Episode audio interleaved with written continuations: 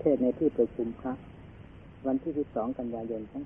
2505ณวัดป่าบ้านตาดจังหวัดอุดรธานีการปฏิบัติพระศาสนา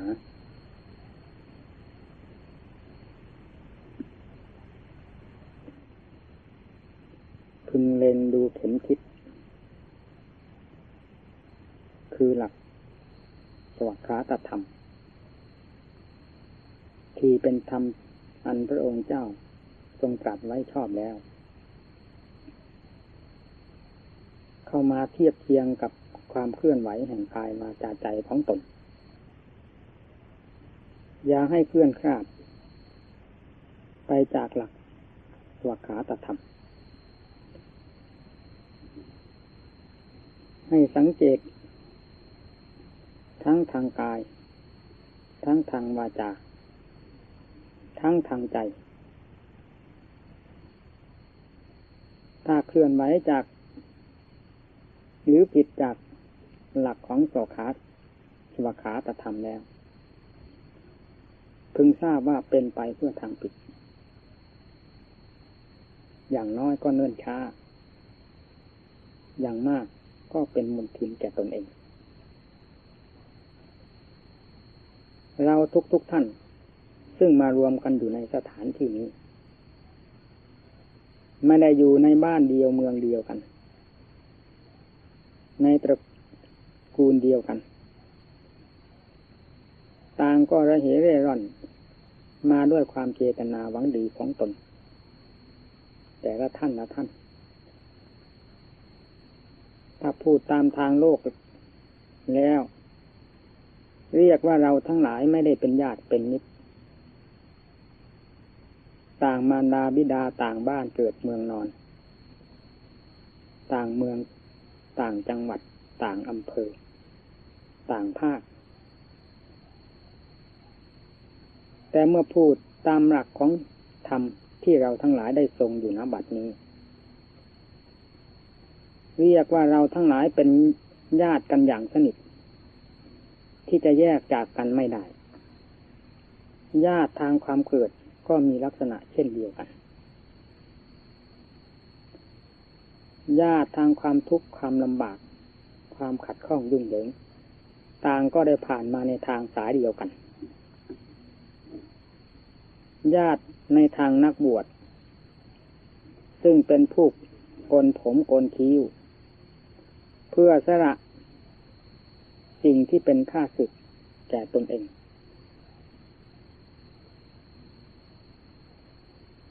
เป็นเจตนาอันเดียวกัน ไม่ได้ผิดแปลกกันแม้แต่น้อย และปฏิปทาก็เป็นเช่นเดียวกันด้วย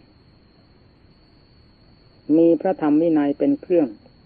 ปกครอง และเป็นเครื่องดำเนินเช่นเดียวกัน จึงเรียกว่าเราทั้งหลายเป็นญาติกันอย่างสนิท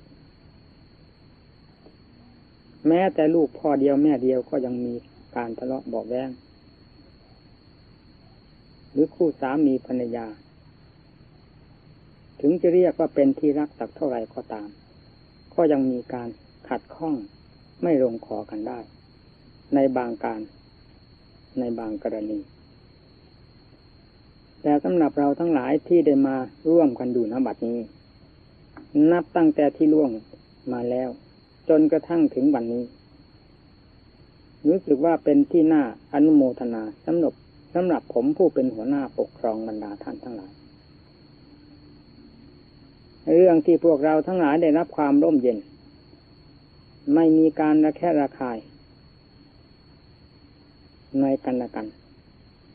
ทั้งข้อวัดปฏิบัติ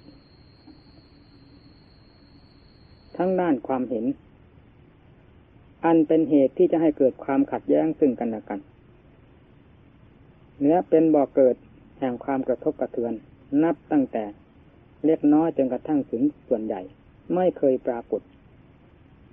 อันเป็นความเคลื่อนไหวที่ไม่ดีจากบรรดาท่านทั้งหลายที่ได้มาอยู่ร่วมกัน ความที่เราทั้งหลายได้อยู่ร่วมกันด้วยความเป็นสุขเช่นนี้ เนื่องจากต่างท่านต่างองค์ ก็มีหลักธรรมคือเหตุผลเป็นเครื่องสอบ สวนหรือเป็นเครื่องทบทวน อยู่ในตัวของเราเอง และหมู่เพื่อนด้วยกัน จึงเป็นเหตุให้อยู่ด้วยกันด้วยความเป็นสุขถ้าหากว่าหลักธรรมของพวกเราได้ด้อยไปบ้าง ในการทบทวนดูเรื่องความเคลื่อนไหวของตนและหมู่เพื่อน ไม่ลงรอยกันได้ นั่นแลเป็นเหตุที่จะให้เกิดความระแคะระคายถ้าเป็นอย่างหม้อน้ำก็แสดงว่ากำลังร้าว จากร้าวไปก็เรียกว่าแตกกระจาย หม้อน้ำเพียงแต่ว่าร้าวเท่านั้น คุณภาพก็ไม่สมบูรณ์ เราจะหุงต้มแกงหรือขังน้ำก็ไม่สมบูรณ์ ยิ่งหม้อน้ำได้แตกไปเสีย ก็ยิ่งขาดประโยชน์ เต็มส่วนของหม้อน้ำที่จะพึงได้รับผล มีเรื่องความที่มีไม่ลงรอยกัน ในเรื่องทิฏฐิความเห็นหรือปฏิปทา ที่ปราศจากหลักธรรมคือเหตุผล ก็ย่อมมีลักษณะเช่นเดียวกัน แต่นี้ถ้าจะเทียบก็เหมือนกันกับว่า เวลานี้หม้อน้ำกำลังสมบูรณ์ ไม่มีร้าวหรือบินแม้แต่น้อย คือพวกเราทั้งหลายได้อยู่ร่วมร่วมกันด้วยความเป็นสุข มีเนื่องจากว่าต่างคนต่างมีทำเป็นเครื่องประจำใจของตนเอง ไม่เห็นแก่ความเป็นผู้ใหญ่ไม่เห็นแก่ความเป็นผู้น้อย เห็นแก่หลักธรรมคือเจตนาที่จะมุ่งดำเนินตามสอดขาตธรรมของพระพุทธเจ้า เต็มสติกำลังและความสามารถของตนแต่ละท่านละท่าน เมื่อเป็นเช่นนั้นแสดงว่าเป็นการถูกหลักธรรมของพระพุทธเจ้า เมื่อการดำเนินของพวกเราตั้งแต่ขั้นหยาบ เป็นการถูกกลักทำเพื่อความร่มเย็นเป็นสุขอย่างนี้แล้ว ส่วนละเอียดก็พึงทราบว่า จะต้องเป็นไปจากส่วนหยาบ ส่วนละเอียดหมายถึงเรื่องของเราโดยเฉพาะที่จะพยายามปรับปรุง หรือพยายามสอบสวนทวนดู หลักเหตุผล อันเกิดขึ้นจากความเคลื่อนไหวในกายวาจาใจของตน เฉพาะอย่างยิ่งความเคลื่อนไหวซึ่งเกิดขึ้นจากใจ ที่จะทำความสงบให้เป็นไปได้นะทางภายใน ที่กล่าว นบัดนี้กล่าวถึงเรื่องความสงบ ซึ่งเป็นไปในระหว่างหมู่เพื่อนด้วยกัน เรียกว่าเป็นที่น่าอนุโมทนา การปกครองก็รู้สึกว่ามีความเบาอกเบาใจ ไม่ได้เป็นอารมณ์สำหรับผู้เป็นหัวหน้า ที่เกี่ยวกับบรรดาลูกศิษย์จะเป็นนายใดก็ตาม แสดงความไม่เป็นที่ไว้วางใจในกิริยามารยาทอย่างนี้ไม่เคยปรากฏ นี่แสดงถึงเรื่องความสงบ ที่เกี่ยวกับหมู่เพื่อนด้วยกัน นี่เราก็พอที่จะเห็นผลประโยชน์เกิดขึ้นจากการระมัดระวัง ในระหว่างเรากับหมู่เพื่อน หรือในระหว่างตนกับหมู่เพื่อน ต่างคนก็ต่างระมัดระวัง ถือหลักธรรมเป็นสิ่งสำคัญ ยิ่งกว่าถือเรื่องของเราแต่ละ รายละราย พยายามปรับปรุงตนเองแต่ละท่านละท่านให้เข้ากับหลักธรรม ที่พระพุทธเจ้าทรงสั่งสอนไว้แล้ว ผลที่ปรากฏขึ้นให้เราทั้งหลายได้ทราบหรือให้ได้อยู่ หรือได้เห็นประจักษ์ก็คือความร่มเย็นเป็นสุขด้วยกัน นี่คือความสงบส่วนหนึ่งที่เกี่ยวกับหมู่เพื่อน แล้วพึง ถือเอาหลักเหตุผลอันเป็นส่วนหยาบที่เกี่ยวกับหมู่เพื่อนนี้ เข้าไปปรับปรุงเรื่องภายในของตนเอง คือเรื่องของจิตใจโดยเฉพาะ จิตใจที่มีความกระทบกระเทือน ระหว่างสิ่งที่มาสัมผัส เกิดความไม่สงบขึ้นภายในใจเพิ่งทราบว่าจะต้องมีเรื่องอันใดอันหนึ่ง ที่เรา สอบสวนทบทวนดูยังไม่รอบคอบ ในระหว่างสิ่งที่มากระทบ กับการรับรู้ของเรา ในสิ่งกระทบนั้น พร้อมด้วยสติปัญญายังไม่เพียงพอและยังไม่สมบูรณ์พอ จึงเป็นเหตุให้จิตของเรา ทรงความสงบของตนไว้ไม่ได้ หรือผู้ที่ได้แล้ว ในขั้นที่ละเอียดยิ่งกว่านี้เข้าไปก็ยังมี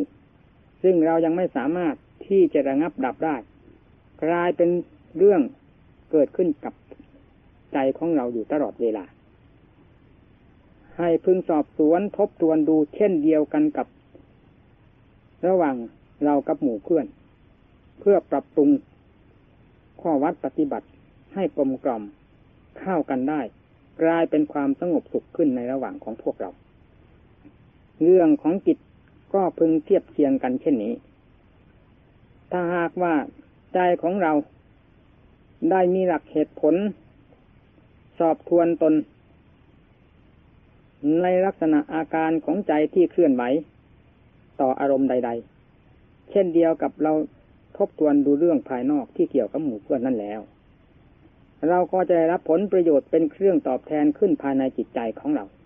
คือใจจะเริ่มมีความสงบเป็นลำดับไป ความสงบก็มีหลายชั้น เมื่อเราผ่านความสงบชั้นหยาบนี้เข้าไปได้ ความสงบขั้นกลางยังมี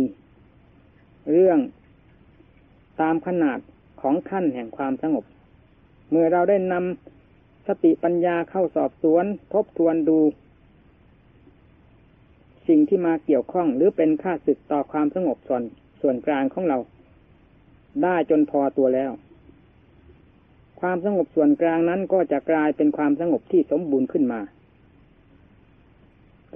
โดยลำพังตนเองและต่อจากนั้นก็จะพยายามสู้รบกันกับข้าศึกที่ ไปรังควานหรือไปก่อเรื่องกันกับความสงบที่ละเอียด โดยทางสติปัญญาอีกเช่นเดียวกัน เมื่อสติกับปัญญาของเราในสอบสวนทบทวนดู ค่าศึกคืออารมณ์ ภายนอกกับภายใน มาสัมผัส วัดเบี่ยงกัน แล้วเกิดผลอย่างไรขึ้นมา เราก็สอบทวนด้วยเหตุผล โดยมีสติกับปัญญาเป็นเครื่อง วินิจฉัย เมื่อสติปัญญาหรือเหตุผลได้พอตัวลงแล้ว เรื่องความสงบอันละเอียดก็จะปรากฏขึ้นเช่นเดียวกับความสงบส่วนหยาบส่วนกลาง นี่หลักแห่งความสงบมีหลายชั้น เรื่องของปัญญาพึงทราบว่าเดินตามรอยกันไปกับความสงบ ส่วนหยาบส่วนกลางส่วนละเอียด เหมือนกันกับเงาตามตัว นี่หลักธรรมชาติแห่งการปฏิบัติธรรม ให้ท่านทั้งหลายพึงทราบไว้อย่างนี้ อย่าพึงเข้าใจว่าปัญญาจะไปอยู่ข้างหน้า ปัญญาจะมาอยู่ข้างหลังของความสงบ ไม่เช่นนั้น ถูกตามหลักธรรมชาติที่แท้จริงแล้ว เรื่องของปัญญากับเรื่องของสติ จะต้องสวมรอยกันไป หรือเป็นคู่เคียงกันไปกับความสงบ ไม่ว่าความสงบชั้นใดๆปัญญาก็มีตามฐานะแห่งความสงบ เริ่มจะทำความสงบอย่างหยาบให้ปรากฏขึ้นมา ปัญญาอย่างหยาบต้องเป็นพี่เลี้ยงเสมอไป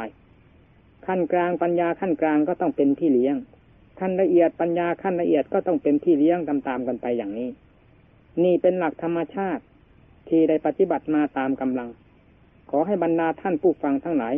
ซึ่งถือเป็นอันเดียวกัน ผมได้เปิดเผยให้ท่านทั้งหลายฟัง โดยจำเพาะให้พึงทราบไว้เสียว่า เรื่องของสติกับปัญญานี้ตามขั้นของสมาธิหรือตามขั้นแห่งความสงบจะปราศจากกันไปไม่ได้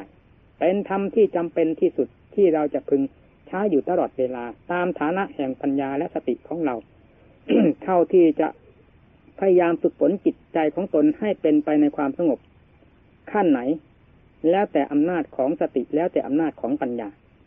เมื่อปัญญาของเรามีความละเอียดสามารถขึ้นเป็นลำดับแล้ว เรื่องที่ว่าปัญญาอันละเอียดนั้นไม่ต้องว่า เพราะเป็นสิ่งที่ฝึกซ้อมไปตามๆกันกับการฝึกหัดใจของเราให้เป็นความสงบตั้งแต่เบื้องต้นนี่ นี่การที่เราจะพิจารณา หรือสอบสวนทบทวน เอาหลักเหตุผลเข้าไปจับที่หัวใจของเรา ที่จะเป็นความเคลื่อนไหว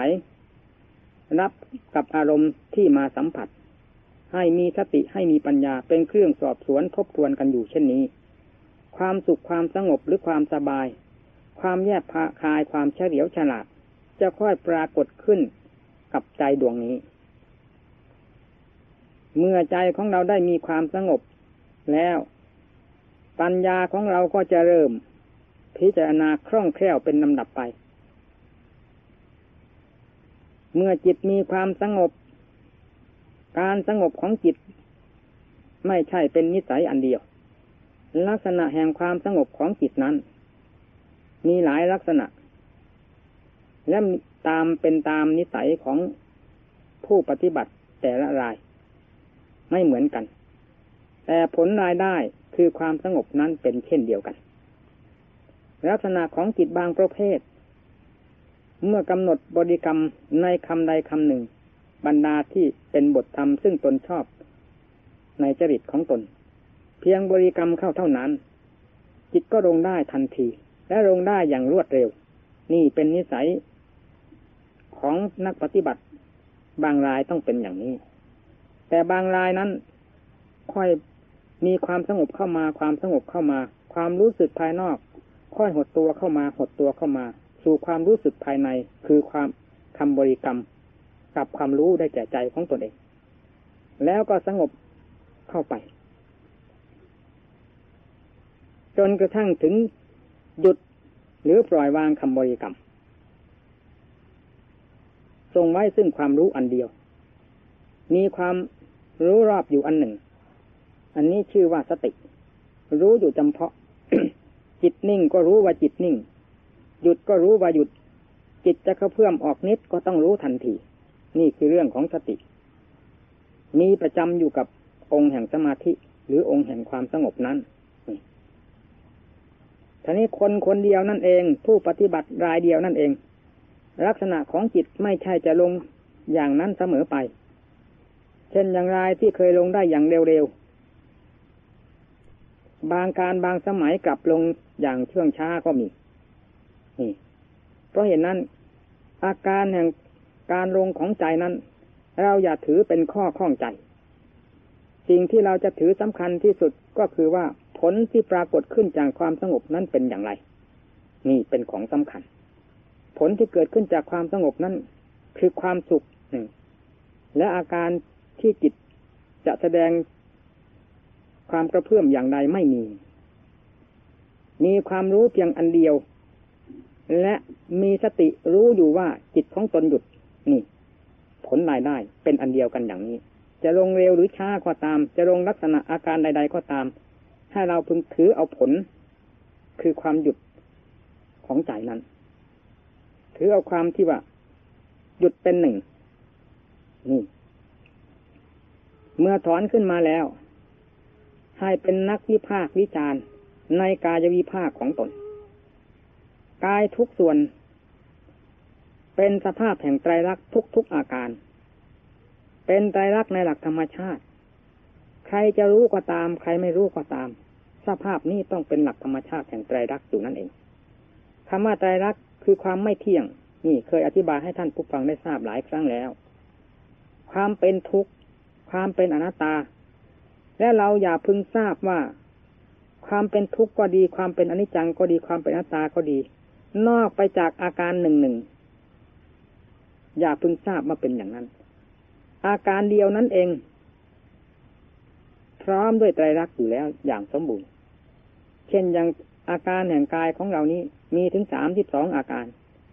ทุกทุกอาการนั้นด้วนแล้วตั้งแต่เป็นไตรลักษณ์ โดยหลักธรรมชาติอยู่ในตัวคำว่าอนิจจังทุกขังกับอนัตตาจะแยกจากกันไม่ได้ เพราะเหตุนนั้นบรรดาท่านผู้พิจารณา จะพิจารณาชัดเรื่องของทุกข์ก็ตาม เรื่องของนิจังก็จะต้องแสดงขึ้นกับทุกเรื่องอนัตตาก็จะปฏิเสธ ความเป็นเราเป็นเขาอยู่ในตัวนั้นเสร็จ นี่ แต่ท่านแยกอาการออกว่า เป็นอนิจจังบ้าง เป็นทุกขังบ้าง เป็นอนัตตาบ้าง เหมือนกันกับอาการแห่งกายของเรานี้ แม้จะรวมเป็นกลุ่มเป็นก้อน ในธาตุของบุคคลผู้เดียวนี้ก็ตาม แต่เมื่อแยกออกไปแล้วธาตุนี้มีอยู่สี่คือธาตุดินธาตุน้ำธาตุลมธาตุไฟแม้แต่ธาตุดินก็ยังแยกอาการเป็นเป็นหลายธาตุตั้งสามสิบสองอาการให้คิดดู แต่อาการใดก็ตามพึงทราบว่าคือดินนั่นเอง น้ำจะแยกไปกี่ประเภทก็คือน้ำนั่นเอง ลมจะแยกไปกี่ประเภทก็คือลมนั่นเอง ไฟจะแยกไปกี่ประเภทก็คือไฟนั่นเอง นี่ อาการแห่งอนิจจังทุกขังอาตาก็คือไตรลักษณ์นั่นเอง ให้ทราบกันอย่างนี้ ให้สอบสวนทบทวนวิพากวิจารณ์ดูเรื่องไตรลักษณ์ที่มีอยู่ทั่วสรรพางร่างกายของเรา เราจะแยบคายในทางทุกข์ ชอบพิจารณาในทางทุกข์มากก็ให้พิจารณา ชอบอนิจจังมากก็ให้พิจารณา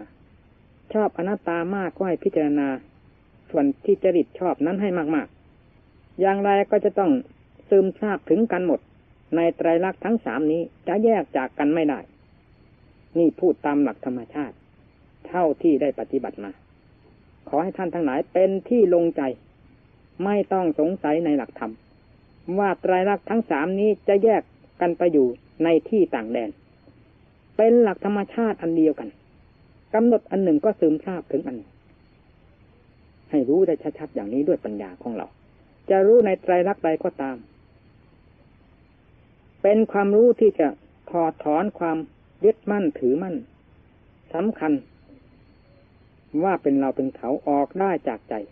โดยสมบูรณ์ เช่นเดียวกับเราพิจารณา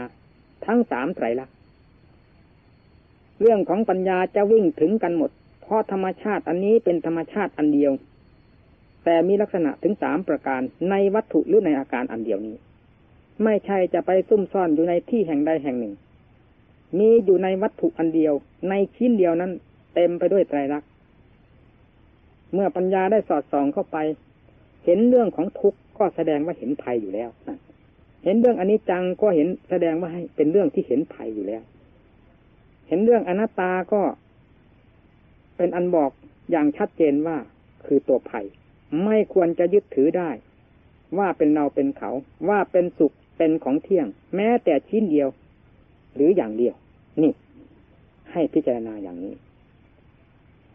เรื่องของสติแล้วพวกท่านทั้งหลายอย่าให้ถือว่าเป็นภาระของใคร เรื่องของปัญญาแล้วไม่สิ้นสุดอยู่กับใครสิอยู่ขึ้นอยู่กับผู้ชอบ ตั้งสติชอบค้นคว้าด้วยปัญญา วันหนึ่งวันหนึ่งจะเกิดขึ้นมากี่ครั้งกี่หน ไม่มีสิ้นสุดเหมือนกัน เราอยากเข้าใจว่าเราโง่ เราไม่ได้โง่ ถ้าเราได้ยังความรู้สึกของเรา ลงในอวัยวะ คือท่อนแห่งกายนี่แล้ว เรื่องความรู้สึกที่แปลกประหลาดจะปรากฏขึ้นมาในสถานที่นี้ โดยไม่ต้องสงสัย ความเฉลียวฉลาด ไม่ได้มีอยู่ในที่ไหนๆสติก็ไม่มีอยู่ในที่ไหนๆท่านจึงเรียกว่าสติปัฏฐานสี่กายหนึ่งเวทนาหนึ่งจิตหนึ่งธรรมหนึ่งนี่เป็นที่ตั้งของสติ หรือเรียกว่าเป็นที่บำรุงสติ เป็นที่บำรุงปัญญา เป็นที่เพาะปลูกสติ เพาะปลูกปัญญา ให้มีความเฉลียวฉลาดรอบตัว เมื่อเรายังมีความโง่ อาการทั้งหลายเหล่านี้ก็เป็นค่าศึกต่อเรา กายก็ก็กลายเป็นค่าศึก เวทนาก็กลายเป็นค่าศึก จิตก็กลายเป็นข้าศึกธรรมก็กลายเป็นข้าศึก เมื่อเราได้ยังสติลงที่จุดนี้ อยังปัญญาลงที่จุดนี้ กายก็กลายเป็นธรรมขึ้นมา เวทนาก็กลายเป็นธรรมขึ้นมา จิตก็กลายเป็นธรรมขึ้นมา ธรรมก็กลายเป็นธรรมขึ้นมา ในหลักธรรมชาติ นี่ เพราะฉะนั้นท่านจึงเรียกสติปัฏฐาน สติปัฏฐานคือหินลับของสติของปัญญานั่นเอง แต่ผู้ไม่ฉลาดเอามีดไปฟันหิน มีดก็ต้องเสีย นี่ ถ้าผู้ไม่ฉลาดถือหินลับนี่ว่าเป็นตน กายเวทนาจิตธรรมทั้งหมดนี้ก็กลายเป็นข้าศึกแก่คนโง่ผู้นั้น เพราะเหตุนั้นที่พระพุทธเจ้าสอนให้พิจารณาสติปัฏฐานทั้งสี่นี้ ไม่ได้สอนว่าให้เอามีดไปฟันหิน ไม่ได้สอนว่าให้ถือกายเวทนาจิตธรรมนี้ว่าเป็นตน แต่ตรงกันข้ามสอนว่าให้พิจารณาถึงเรื่องกายเรื่องเวทนาเรื่องจิตเรื่องธรรมด้วยสติด้วยปัญญา อย่างนี้ต่างหากเพราะเหตุนั้นสติ จึงตั้งได้ที่กายเวทนาจิตธรรม ปัญญาจึงมีความเฉลียวฉลาด รู้รอบครอบ ตนเองขึ้นได้ด้วยหลักแห่งธรรมทั้งสี่ประเภทนี้ คือกายเวทนาจิตธรรม นี่บ่อแห่งความเฉลียวฉลาดบ่อแห่งความรู้รอบอยู่ที่นี่ จงตั้งลงสู่ที่นี่ การเรียนมากเรียนน้อย เราไม่มีโอกาสที่จะไปร่ำไปเรียน ศึกษาให้ได้มากๆ เหมือนอย่างบรรดาท่านที่มีโอกาสทั้งหลายก็ตาม เราไม่ต้องเสียใจ ให้เรียนในหลักธรรมชาตินี้ พระพุทธเจ้าก็ดีสาวกก็ดี ท่านสอนในหลักธรรมชาติ เรื่องของกิเลสก็เป็นหลักธรรมชาติอันหนึ่ง ใครๆไม่เคยมีป้าย มีกระดานดำเรียนวิชากิเลส แม้แต่สัตว์ที่เดฉานทำไมจึงมีกิเลสเล่านั่น เด็กเล็กเด็กน้อยเขาเคยรู้กิเลสเมื่อไหร่ทำไมธรรมชาติอันนี้จึงมีฝังหัวใจของเขา และเราผู้ใหญ่ก็เหมือนกัน ไม่เคยมีโรงร่ำโรงเรียนที่ไหน ท่านมาเรียนตั้งแต่ทำทั้งนั้น ไม่ได้เรียนวิชากิเลส เหตุใดกิเลสจึงมีเต็มหัวใจของเราทุกๆทท่าน เพราะเหตุใด เพราะกิเลสเป็นหลักธรรมชาติไม่ขึ้นกับใคร และไม่เข้ากับใครไม่ออกใครทั้งนั้น เป็นผู้มีความเที่ยงธรรม คือตั้งอยู่ในหลักเหตุผลเช่นเดียวกัน ถ้าคิดผิดก็เป็นกิเลสขึ้นมา ถ้าคิดถูกก็เป็นธรรมะขึ้นมา เมื่อสรุปความลงแล้วกิเลสกับธรรมไม่ใช่ผู้อื่นใดที่จะก่อร่างสร้างขึ้นให้เป็นข้าศึกและเป็นคุณต่อตอนเอง นอกจากหัวใจของเราผู้โง่และผู้ฉลาดนี้เท่านั้น ที่จะสามารถแก้ไขกิเลสออกได้ด้วยความฉลาดของตน และที่จะทำกิเลสให้ผูกมัดตนเองขึ้น ด้วยความโง่ของตนเท่านั้น และกิเลสจะเกิดขึ้นจะเกิดขึ้นที่ไหน นอกจากจะเกิดขึ้นจากความโง่ โง่อะไรเล่า เมื่อจะแยกออกตามประเภทแห่งความโง่แล้ว เห็นก็โง่ได้ยินก็โง่ สิ่งใดที่มาสัมผัสก็หลงตามไปหมด นี่ท่านเรียกว่าโง่เพราะเหตุนี้ เพราะรากฐานของจิตมันโง่ เพราะเหตุนั้นจึงต้องพยายาม มันโง่อยู่ที่จุดไหน ให้กำหนดพิจารณาลงที่จุดนั้น มันถูกตนของตนอยู่ที่จุดไหน ให้พิจารณาตนของตนแก้ไขลงที่จุดนั้นเฉพาะอย่างยิ่งเวลานี้ ไม่มีอันใดที่เป็นค่าศึกต่อเรา ซึ่งเป็นของยอดเยี่ยมที่สุดนอกไปจากกายเวทนาจิตธรรมนี้ นี่ ความหลงก็หลงกายนี้ว่าเป็นเรา รักก็รักกายนี้ ชังก็ชังกายนี้ ทุกข์ก็เกิดขึ้นในกายนี้ จิตได้รับความเดือดร้อนก็เพราะเรื่องแห่งกายนี้คำว่าธรรมจะหมายเอาอะไร ก็กายเวทนาจิตนี้เอง รวมลงแล้วเรียกว่าธรรมทีนี้เราพยายามที่จะพิจารณาใจของเรา ในสติปัฏฐานสี่ด้วยสติด้วยปัญญา ไกลกรองอยู่ทั้งวันทั้งคืน มีการงานคือสติปัฏฐานสี่เท่านั้น เป็นงานเป็นทางเดิน เป็นที่อยู่ เป็นที่อาศัย เป็นที่ทำงานของเรา ไม่มีที่ไหน ให้พิจารณาลงที่นี้เมื่อได้พิจารณาให้มันเห็นชัด ด้วยอำนาจของปัญญา พิจารณาแล้วพิจารณาเล่า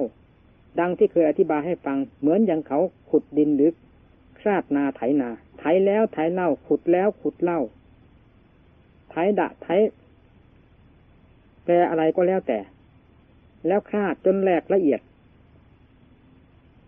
ความเร็วความช้าในสัตว์ไม่เป็นของสำคัญ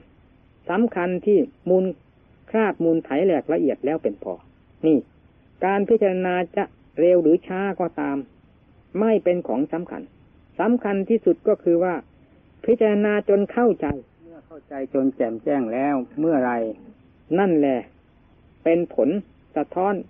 ย้อนมาให้เราได้รับ ความสุขให้เราได้รับความเฉลียวฉลาด ให้เราได้เห็นโทษเห็นภัย ให้เราได้ปล่อยวางสิ่งที่เป็นข้าศึกนี้ได้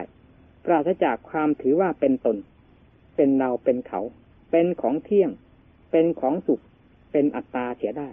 ด้วยอำนาจของปัญญา นี่ให้พิจารณาเข้ามาที่นี่มีหลักแห่งการพิจารณา เราจะเห็นว่าพิจารณามากไปหรือน้อยไป งานของเราที่ทำในวันหนึ่งวันหนึ่ง เราไม่ต้องว่าเราทำงานน้อยไปหรือมากไป ให้สำเร็จ การเลี้ยงชีพได้อย่างน้อยต้องให้เป็นอย่างนั้น มากกว่านั้นให้มีการได้ซื้อได้ขาย ได้ร่ำได้รวยเงิน มาไว้สำหรับเป็นความสะดวก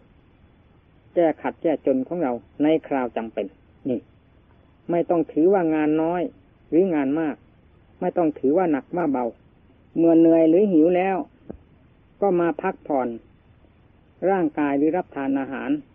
พักให้สบาย จากนั้นก็เริ่มงานอีก เป็นลำดับอย่างนี้ทุกวันทุกวัน ไม่ได้ถือว่าเราทำงานมากหรือทำงานน้อย เรื่องของการครองชีพเป็นความจำเป็น บังคับเราอยู่ตลอดเวลา ไม่ทำไม่ได้ เป็นเรื่องจำเป็นอย่างนี้ ข้อนี้ก็มีในฉันนั้นเหมือนกัน การพิจารณาด้วยปัญญา ในสติปัฏฐานสี่ คือกายเวทนาจิตธรรม เราไม่ต้องว่าเราพิจารณามาก หรือพิจารณาน้อย พิจารณาจนมีความเข้าใจเป็นลำดับลำดับ เมื่อมีการเหนื่อย จิตอยากจะพัก ก็ให้เข้าพักในเรือนคือสมาธิ การพักของจิตจะพักนานหรือไม่นานก็ตาม ขึ้นอยู่กับความเพียงพอของใจ เช่นเดียวกับเรานอนหลับ จะนอนหลับมากหรือน้อยก็ตาม ขึ้นอยู่กับความเพียงพอของธาตุขันแล้วตื่นขึ้นมา แล้วเราก็ประกอบการงานได้มีลักษณะของการพักสมาธิก็เช่นเดียวกัน จะพักอยู่สักกี่ชั่วโมงก็ตาม ไม่เป็นของจำเป็นที่เราจะต้องถอนขึ้นมาเอาเฉยๆปล่อยให้พักอยู่นั้นจนเพียงพอแก่ความต้องการของจิตแล้ว ถอนขึ้นมาเอง เมื่อจิตได้ถอนขึ้นมาแล้ว มีหน้าที่ที่เราจะต้องพินิจพิจารณา ในสติปัฏฐานจิตสติปัฏฐานสี่คือกายเวทนาจิตธรรม ด้วยปัญญาของเรา เป็นลำดับลำดับไป การพิจารณาเรื่องของกาย แยกส่วนแบ่งส่วน ขยายให้โตบ้างทำให้เล็กบ้าง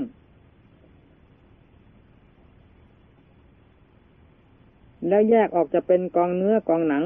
ในส่วนใด ๆ ก็ตาม แล้วกำหนดให้ละลาย หายสูญไป จากความเป็นสัตว์เป็นบุคคล จากความเป็นเนื้อเป็นหนังเป็นต้น จนกลายลงเป็นธาตุเดิมคือดินน้ำลงไปแล้วปรุงขึ้นมาใหม่ พิจารณาอยู่เช่นนี้ วันหนึ่งจะได้สักกี่เที่ยว หรือกี่รอบ ไม่เป็นสิ่งที่เราจะไปพึงคำนวณผลรายได้ที่ปรากฏขึ้นจาก ใจของเราคือความฉลาด ความหายสงสัยในส่วนแห่งกาย ไปทุกวันทุกวัน เป็นลำดับอย่างนี้เป็นความต้องการของเรา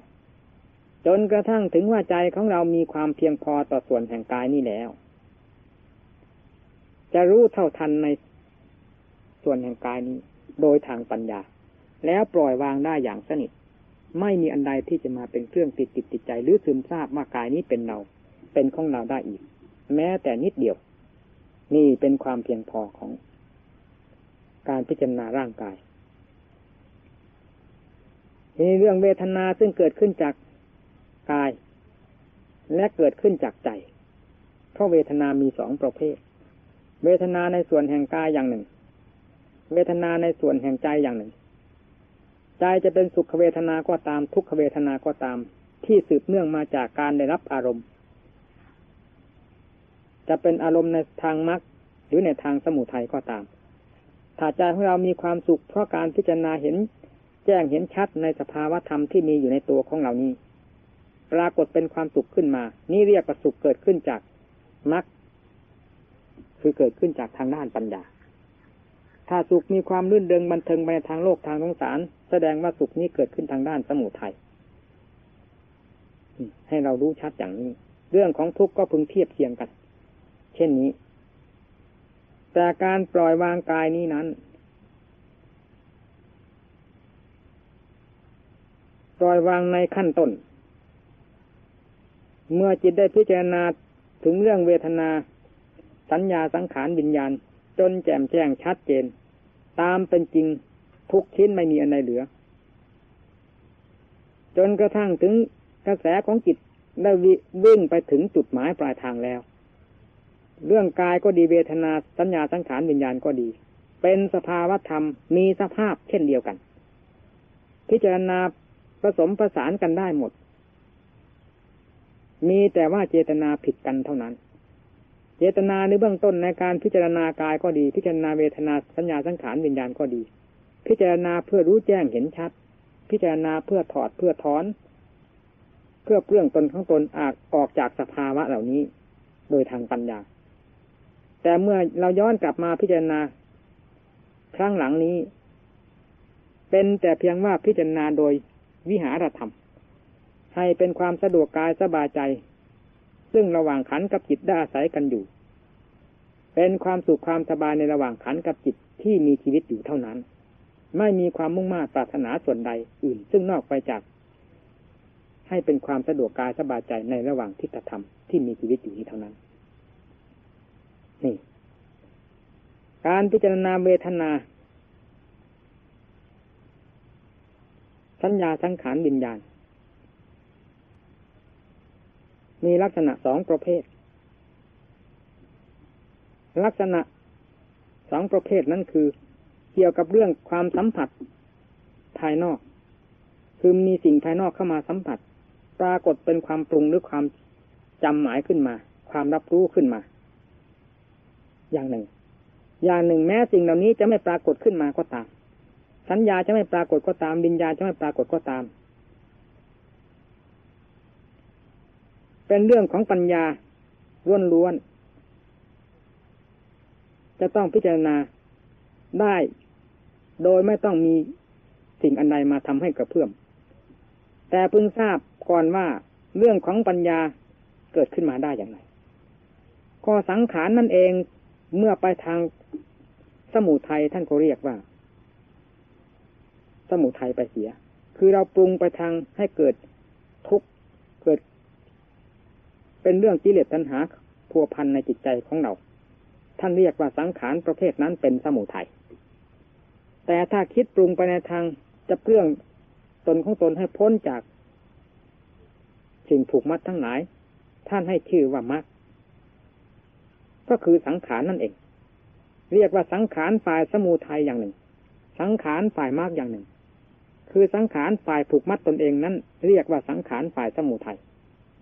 สังขารฝ่ายเรื่องหรือฝ่ายแก้ไขตนเอง ท่านเรียกว่ามักคือปัญญา นี่ เมื่อเป็นเช่นนั้น แม้สังขารจะไม่ปรุงในส่วนสมุทัยก็ตาม สังขารที่เป็นตัวปัญญาสามารถที่จะปรุงพลิกแปลงในเรื่องอันใด ให้เกิด ความฉลาดแก่ตนเองได้จนกระทั่งถึงมีความเพียงพอ ในเรื่องเวทนาก็ดี ในสัญญาก็ดีในสังขารก็ดี จะวิ่งเข้าไปสู่จุดเดียวเท่านั้น เพราะรูปก็มาจากใจ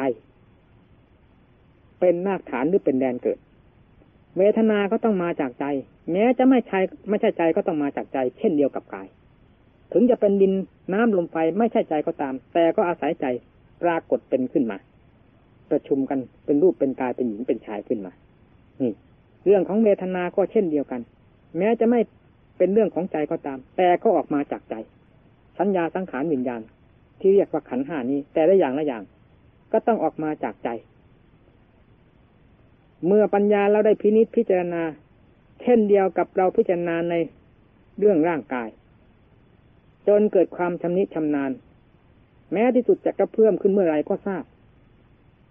ถึงจะดับไปแล้วก็ตาม ก็ทราบทั้งเรื่องความเกิดขึ้นดับไป แห่งเวทนาสัญญาสังขารวิญญาณ แต่ละอย่างละอย่าง ทราบทั้งความที่ตั้งขึ้นมาตั้งขึ้นจากอะไร และดับไปแล้วไปอยู่ที่ไหน จะตั้งขึ้นก็ตาม ไม่ตั้งขึ้นก็ตาม จะตั้งอยู่ก็ตามไม่ตั้งอยู่ก็ตาม ก็เป็นเหตุที่จะให้ทราบชัดถึงเรื่องสมุทฐานที่เกิดของอาการทั้งสี่ทั้งห้านี้ ว่าเกิดขึ้นมาจากไหนนี่เรื่องปัญญา เมื่อได้ทราบชัดเป็นลำดับลำดับลงไป เรื่องการที่เราจะไปตำหนิติโทษในรูปเสียงกลิ่นรสเครื่องสัมผัส มันก็หมดปัญหาไปแล้ว นอกจากจะเราจะตำหนิติดโทษ ของเวทนาสัญญาสังขารวิญญาณหรือของรูปกายของเราเท่านั้น เมื่อพิจารณาในส่วนนี้เห็นชัดอีกแล้ว ก็หมดการตำหนิติดโทษในรูปของตนเวทนาของตนสัญญาของตนสังขารของตนวิญญาณของตน เหตุที่จะหมดโทษ หรือเหตุที่จะหมดการตำหนิติชม ก็เพราะอำนาจของปัญญา ได้ลื้อฟื้นดูทุกสิ่งทุกประการลื้อฟื้นดูทางรูปทางเสียงทางกลิ่นทางรสแล้วย้อนเข้ามาดู สัญญาสังขารวิญญาณผู้รับสัมผัสในสิ่งเหล่านั้น จนเห็นชัดทั้งด้านนอก เห็นชัดทั้งด้านใน เห็นชัดเข้าไปจนกระทั่งถึงที่เกิดแห่ง สัญญาแห่งสังขารแห่งวิญญาณแห่งเวทนา ว่าเกิดขึ้นมาจากไหน นี่ ความตำหนิติชมในรูปก็ดีในเวทนาของตนก็ดีในสัญญาสังขารวิญญาณของตนก็ดี ก็หมดเข้าไปเป็นลำดับดับนี่ แล้วสิ่งที่เป็นกิเลสอะไรเป็นกิเลสที่นี่ เมื่อรูปก็เป็นรูปเวทนาก็เป็นเวทนาในส่วนแห่งกาย สัญญาก็เป็นสัญสัญญา สังขารก็เป็นสังขาร ไม่เป็นกิเลสแล้วอะไรเป็นกิเลส รูปเวทนาสัญญาสังขารวิญญาณไม่ใช่กิเลสมันก็รู้ชัด ผู้ใดเป็นผู้หลงนั่นมันจะย้อนเข้าไป ธรรมชาติที่ไม่รู้ไม่มีอันใดหลง ความที่รู้นั่นเองเป็นเหตุที่ให้เกิดความหลงขึ้นมาได้ นี่ เมื่อเป็นชนีความรู้นี่ก็ต้องเป็นเรื่องของกิเลสประเภทหนึ่ง จะกลับเข้าไปเห็นภัยในความรู้ประเภทนั้น นี่ท่านเรียกว่าความรู้ที่เป็นรากเงาแห่งเรื่องทั้งหลาย จะติดต่อก่อขแขนงขึ้นมา จากธรรมชาติที่รู้อันนี้เท่านั้น หมดการตำหนิติชมภายนอก นอกจากจะเห็น เรื่องเห็นราวเห็นเหตุเห็นผลจากธรรมชาติที่รู้นี้เท่านั้น ว่าจะเป็นไปอย่างไรอีก หรือจะมีความเคลื่อนไหว หรือมีความแปลกประหลาดอย่างไร จากธรรมชาติที่รู้นี้นี่ ปัญญาก็จดจ่อวินิจฉัย ในสภาพที่รู้กับสิ่งที่เกิดขึ้นมาจากความรู้ คืออาการของจิตที่เคลื่อนไหวแพบก็เกี่ยวถึงความรู้อันนั้นทันทีก็ย้อนเข้าไปย้อนเข้าไป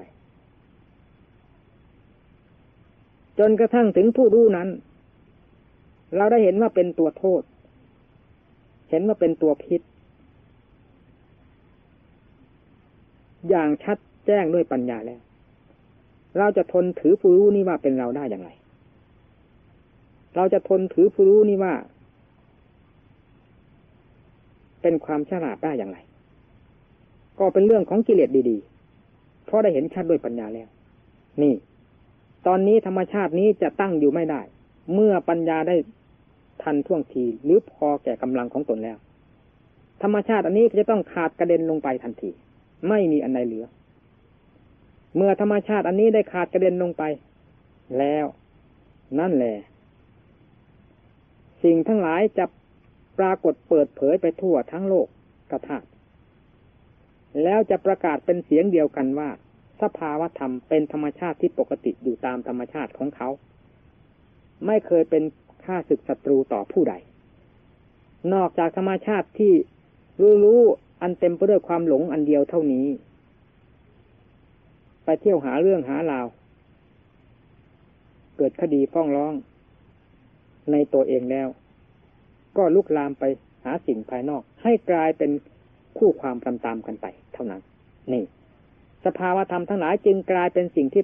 เปิดเผยขึ้นมาอย่างเต็มที่ ในขณะที่ธรรมชาติที่ลี้ลับได้ตกสูญหายไป และในขณะเดียวกันธรรมชาติที่แท้จริง เป็นก็ได้ปรากฏ เปิดเผยขึ้นมาพร้อมๆกัน กับธรรมชาติที่ลี้ลับ คือความรู้ที่เจือไปด้วยความหลงนั้น ได้สลายตัวลงไปเท่านั้น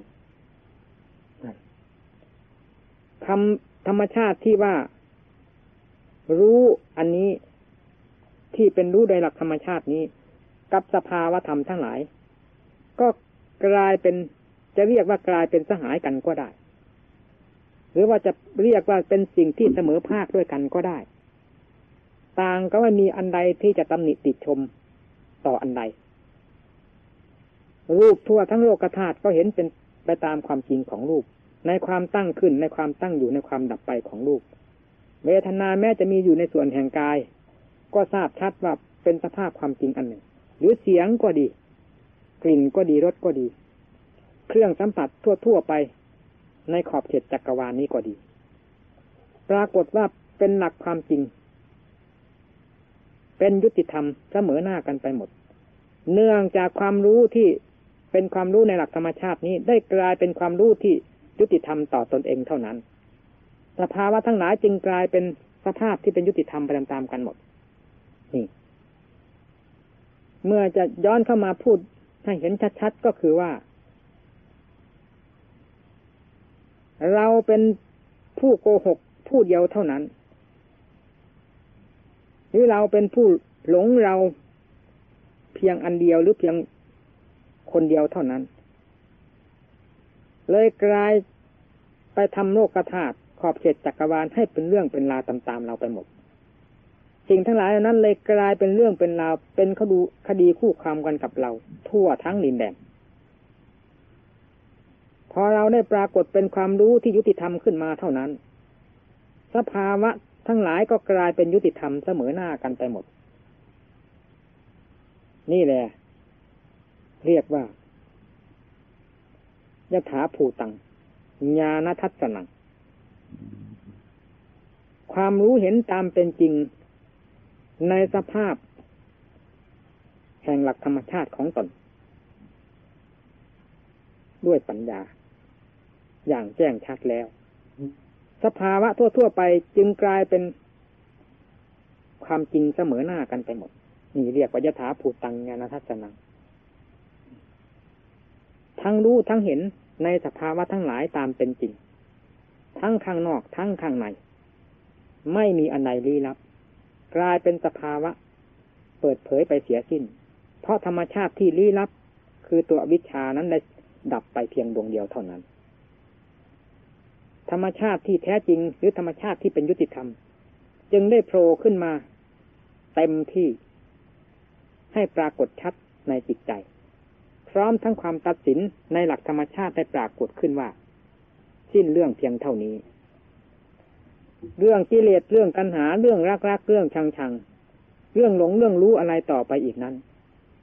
หรือรู้เพื่ออะไรต่อไปอีกนั้น เป็นอันว่ายุติกันลงในที่นี้ นอกออกไปก็คือว่าเรื่องความเกิดความแก่ความเจ็บความตาย ที่จะมาเกี่ยวโยงกันเหมือนอย่างที่เคยเป็นมา เป็นอันว่ายุติลงได้ในขณะนี้เท่านั้น จะไม่มีอันใดที่จะสืบต่อธรรมชาตินี้ไปได้อีกแล้ว เพราะอดีตก็รู้เท่า อนาคตก็รู้ทัน ปัจจุบันก็ไม่ยึด ปรากฏเป็นความบริสุทธิ์อย่างล้วนล้วนอยู่ในหลักธรรมชาตินั่นแล้ว นั่นแหละที่นี่ ตาก็ไม่เป็นภัย หูก็ไม่เป็นภัย จมูกลิ้นกายไม่เป็นภัย เพราะใจไม่เป็นภัย รูปเสียงกลิ่นรสเครื่องสัมผัสก็ไม่เป็นคู่เวร ไม่เป็นศัตรูต่อใคร กลิ่นรสเครื่องสัมผัส ทั่วทั้งขอบเขตจักรวาลหรือไตรโลกธาตุ ประกาศเป็นคู่มิตร ในเสียงเดียวกันหมด นี่เรียกว่าสุขโต ข้างนอกก็เป็นสุขโต เพราะข้างในไม่มีภัย ไม่ไปเที่ยวก่อกรรมก่อเวรก่อเข็นตำหนิตีโทษในสิ่งอันใดทั้งนั้น ทั้งภายนอก ทั้งใกล้ทั้งไกลทั้งสูง ทั้งต่ำทั้งหยาบทั้งละเอียด ทั้งภายในของตนเอง จึงกลายเป็นธรรมชาติที่เปิดเผยไป ทั่วทั้งหมด นี่ ผลแห่งการปฏิบัติ ด้วยความทบทวนสอบสวนดูความเคลื่อนไหว ในการดำเนินของตนเอง ตั้งแต่ส่วนหยาบตามที่อธิบายแล้วเบื้องต้น จนกระทั่งมาถึงส่วนกลาง คือเรื่องของศีลเรื่องของสมาธิเรื่องของปัญญา จนมาทั้งกระทั่งถึงส่วนปลายได้แก่ผลซึ่งเกิดขึ้นจากอำนาจของศีลสมาธิปัญญา เป็นสมบัติของเราทุกๆทท่าน พระพุทธเจ้าไม่ได้ทรงผูกขาดไว้สำหรับพระองค์เดียว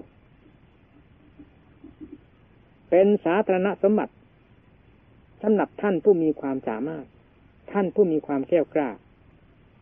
ด้วยความภาคความเพียรไม่เห็นแก่ความท้อแท้อ่อนแอ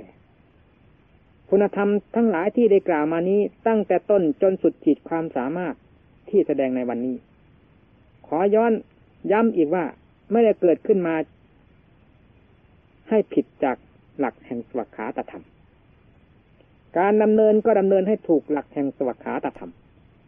ผลที่จะพึงได้รับก็เป็นสันทิฏฐิโก เห็นเองทั้งส่วนหยาบส่วนกลางส่วนละเอียด ซึ่งเป็นผลแห่งการปฏิบัติแล้วอาการลิโกเมื่อได้ปรากฏเต็มที่แล้ว บริสุทธิ์อยู่ตลอดเวลา ไม่ได้มีกลางวันกลางคืนไม่มีไม่ได้มีหลับมีตื่นเป็นของบริสุทธิ์อยู่นั้น เรียกว่าอาการลิโก บริสุทธิ์อยู่ตลอดเวลา เอหิปัสสิโก เป็นของรู้อยู่เห็นอยู่ ไม่ขาดวักขาดตอน สามารถที่จะแสดงหลักความจริงที่ตนได้รู้ได้เห็น ทั้งที่เป็นส่วนแห่งความบริสุทธิ์ ทั้งที่เป็นส่วนแห่งสภาวธรรมที่เกิดเกิดดับดับ ให้แก่บรรดาท่านผู้ฟังทั้งหลายได้เห็นชัดตามเป็นจริง และเชื่อว่าเป็นอย่างนั้นด้วย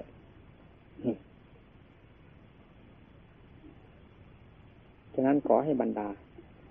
ท่านผู้ฟังทั้งหลาย ได้มีความอาถรรพ์ร่าเริง ต่อความเป็นอยู่ความทำอยู่ความประพฤติอยู่ของตน ความหิวความกระหายความลำบากลำคาญ เป็นเรื่องของขันจะต้องมีด้วยกันทุกคน ความทุกข์ในทางใจที่อว่ามีกิเลสอยู่แล้ว จะเป็นส่วนหยาบส่วนกลางส่วนละเอียด ต้องรังควันเราให้ปรากฏอยู่เสมอ ให้พึงทราบว่านั้นคือหนามยอกหัวใจ ยายามถอดถอนออกให้จนได้ การตะเกียกตะกายเพื่อการถอดหนามการตะเกียกตะกายเพื่อ ขึ้นจากหลุมมูดหลุมคูดยาถือเป็นความลำบาก กว่าที่เราจะนอนอยู่ในหลุมมูดหลุมคูดหรือกว่าที่จะยอมให้น้ำจมอยู่ในหัวใจของเราทุกเพื่อก้าวทุกเพื่อออกจากทุกทุกด้วยข้อปฏิบัติ เป็นทุกข์ที่พระองค์เจ้าทรงสรรเสริญ ไม่ใช่ทุกข์เพื่อจะเข้า เป็นเรื่องทุกข์เพื่อจะออก เป็นทางที่ถูก ตามที่พระองค์เจ้าทรงดำเนินมาแล้ว ย่อมได้รับทุกข์เช่นเดียวกับบรรดาเราทั้งหลาย อย่าพึงทราบว่าสุขจะเกิดขึ้นมาล้วนๆโดยปราศจากเหตุผลคือการดำเนิน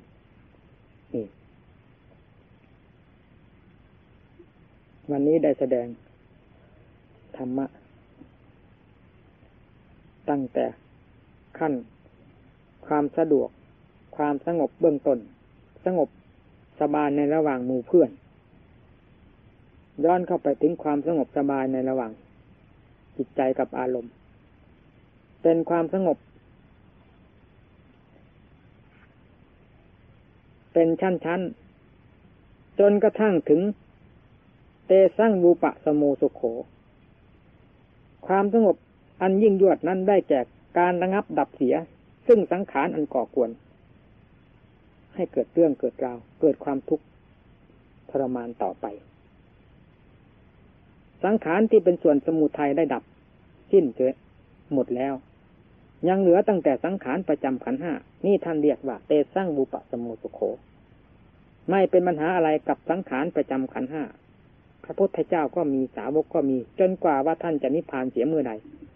ขันทั้งห้านี้จึงจะกลับสลายลงไปสู่สภาพเดิมของเขา นี่ เพราะเหตุนั้นขอให้บรรดาท่านผู้ฟังทั้งหลาย จงได้มีแก่จิตแก่ใจ สละมาจากบ้านจากเรือนทั้งไกลทั้งไกลมาด้วยความเต็มอกเต็มใจ จงฟังให้ถึงจิตถึงใจปฏิบัติ ให้ถึงขีดถึงแดน ตายที่ไหนแล้วเราไม่ต้องไปเกี่ยวข้องกับร่างอันนี้ ป่าชาของเรามีอยู่ทุกแห่งทุกหนต้นไม้ภูเขา ที่ไหนก็ตาม ล้มลงแล้วใครจะเอาไปที่ไหนก็แล้วแต่ สิ่งที่เราไม่ยอมแพ้คือเรื่องความเพียรนี่ขอให้ท่านทั้งหลายยึดไว้ เป็นหลักหัวใจ จะเป็นผู้ถึงซึ่งแดนแห่งความบริสุทธิ์ได้ เพราะหลักความเพียรหรือหลัก แห่งความกล้าหาญอันนี้ และขอความสวัสดีจงมีแก่บรรดาท่านผู้ฟังทั้งหลาย ทุกทั่วหน้ากัน เอวะ